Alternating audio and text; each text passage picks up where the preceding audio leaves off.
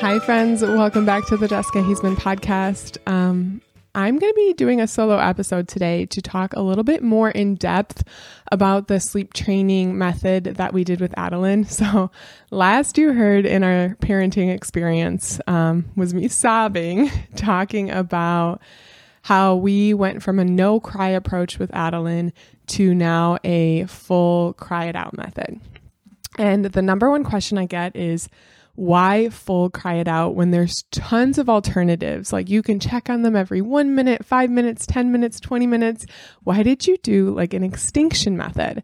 Um, and my response to that is that every time I would go in the room, it would escalate Adeline times a million. She couldn't just, you know, have that reassurance from me without me picking up picking her up, rocking her, even nursing her. Like when I went in there, she would cry harder and demand more and more. So I felt that doing a full cried out method would be fastest and easiest for both of us.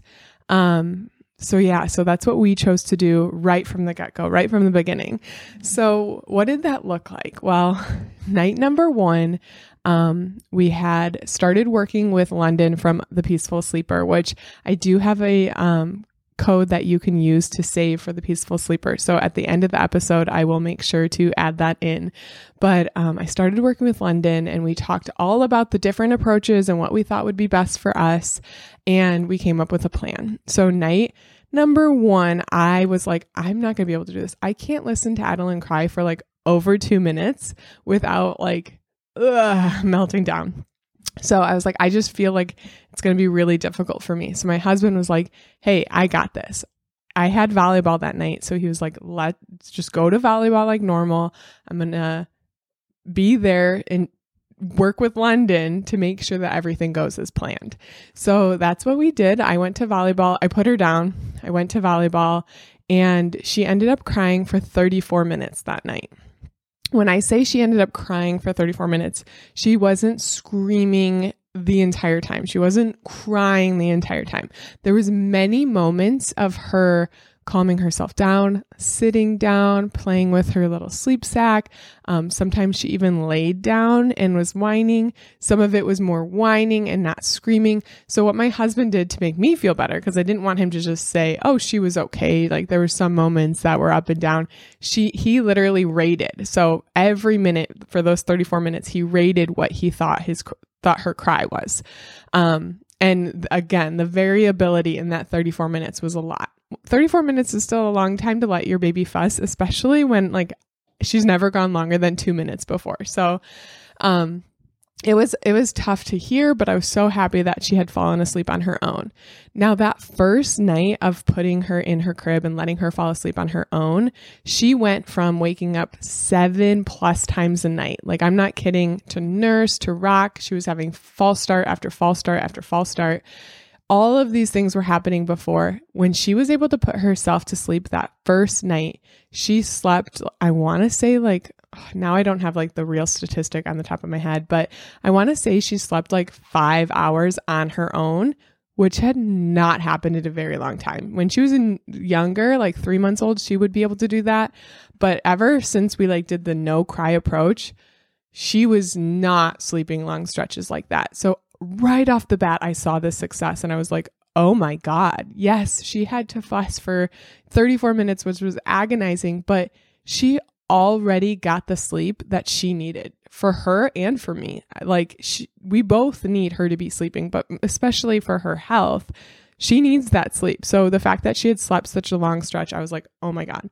When she woke up, I right off the bat was like, I think I'm gonna try from going from like breastfeeding every time she woke up at night. I was like, I'm gonna try other methods. I'm gonna rock her. I'm gonna try to soothe her and get her back to sleep on her own because I want to take away the nighttime feeding. So eventually she's like, oh, I don't have to wake up to eat because she's, she was 10 months when we did this. So I know she can make it through the night. I know she's getting enough food during the day. And same, like I'm running all of this by Londyn. I would not, I would not have been able to d- make a decision confidently without having Londyn be like, yes, she can go through the whole 12 hours a night without eating. So don't worry about that. Um, so yeah, we I did that that first night. I tried to get her back to sleep without eating, um, and it worked. Um, I was able to get her back to sleep, and then she ended up waking up around like four or five a.m. And I did feed her, and then we co-slept for the rest of the night or morning, I suppose. And she woke up at 7 a.m. So we continued to work on this. Now I think it's been about three weeks three full weeks that we've been doing sleep training and we've had ups and downs. Did we have a significant up and down at a specific day? Like you'll read like the third and the fifth day are the worst. Some people say the first and second day are the worst.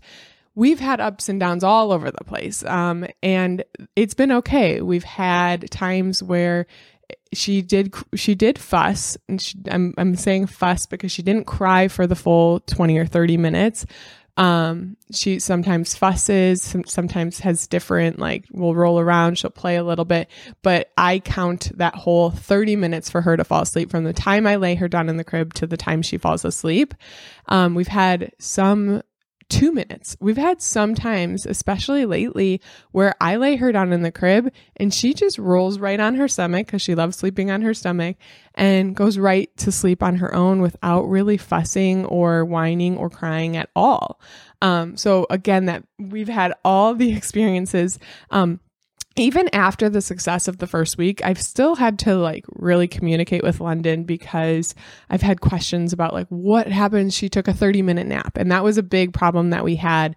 She was getting so much sleep at night. She was sleeping 12 hours straight some nights, which was like uh, compared to like the crappy sleep she was getting before, 12 hours straight is mind boggling. But then she would take a 30 minute nap, and I'm like, oh, this doesn't seem right. Like, I feel like she needs the sleep. So we've had to combat and work. And every baby is different, which makes working with somebody like Londyn just so helpful because she knows exactly how your baby is, exactly how your baby acts.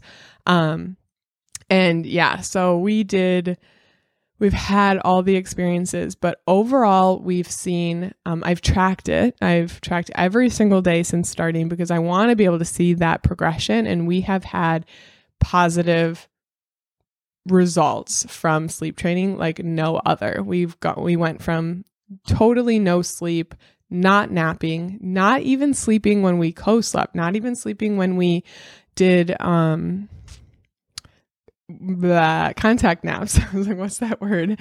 Not sleeping ever. She just wasn't sleeping before. And now she's taking um, anywhere between 45 minutes to two hour naps. Um, sometimes they do need extension. Sometimes I go in and rock her to sleep, but most of the time it's on her own. Um, she's going to bed sometimes, like I said, immediately, and sometimes it takes her a half hour. But overall, like she is so used to putting herself to sleep that she's doing it in the middle of the night and she's doing a really, really great job.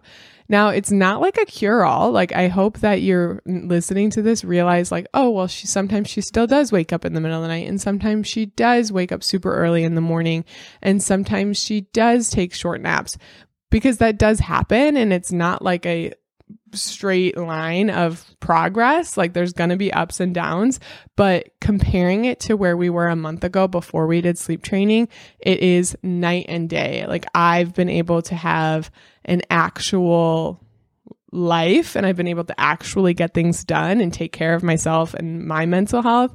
And I've noticed her have just a total burst of energy and she's getting to be super excited. She's more interested in eating. She's more interested in like outside time because she's getting good sleep. So, um, that's a little deeper into um, the reason. I know a lot of people, um, I posted some vulnerable questions that people asked me, um, like how the heck could I do this? It's a cruel way to go about things. And I um, did take an ample amount of time to respond to those questions because I personally had all of those negative thoughts. I personally asked myself all of those questions before committing to sleep training. So if you feel like wow, Jessica sucks. I can't believe she did sleep training. I encourage you to go look at my baby sleep 2 highlight and read some of those. Like, read uh, uh, so many questions about why don't you just co sleep? We tried. We really tried to co sleep. I would co sleep every day. if she slept, but she was still waking up. She was still not sleeping well. We tried contact naps, still wasn't sleeping well. We tried everything. Um, so this has been a life changing experience for me, and I just want to share that with you. Um, obviously, there's other approaches that work and that are successful, but um, this is what we did eventually, and it worked really, really well. So, hopefully, it helps you make a decision, helps helps you feel better about your decision. Um, if you have any other questions related to baby sleep, um, I'm going to include Londyn's contact information in this episode so that you can get it straight from the source because I am not a sleep expert. I'm just sharing the experience I had with my one daughter. To find more information on sleep training and to work with Londyn specifically, you can find her on Instagram at peaceful.sleeper.londyn or scroll down and I'll have a link straight to her website where you can fill out the form so you can make sure that you get matched with her. Use my code Jessica10 for 10% off everything at the Peaceful Sleeper.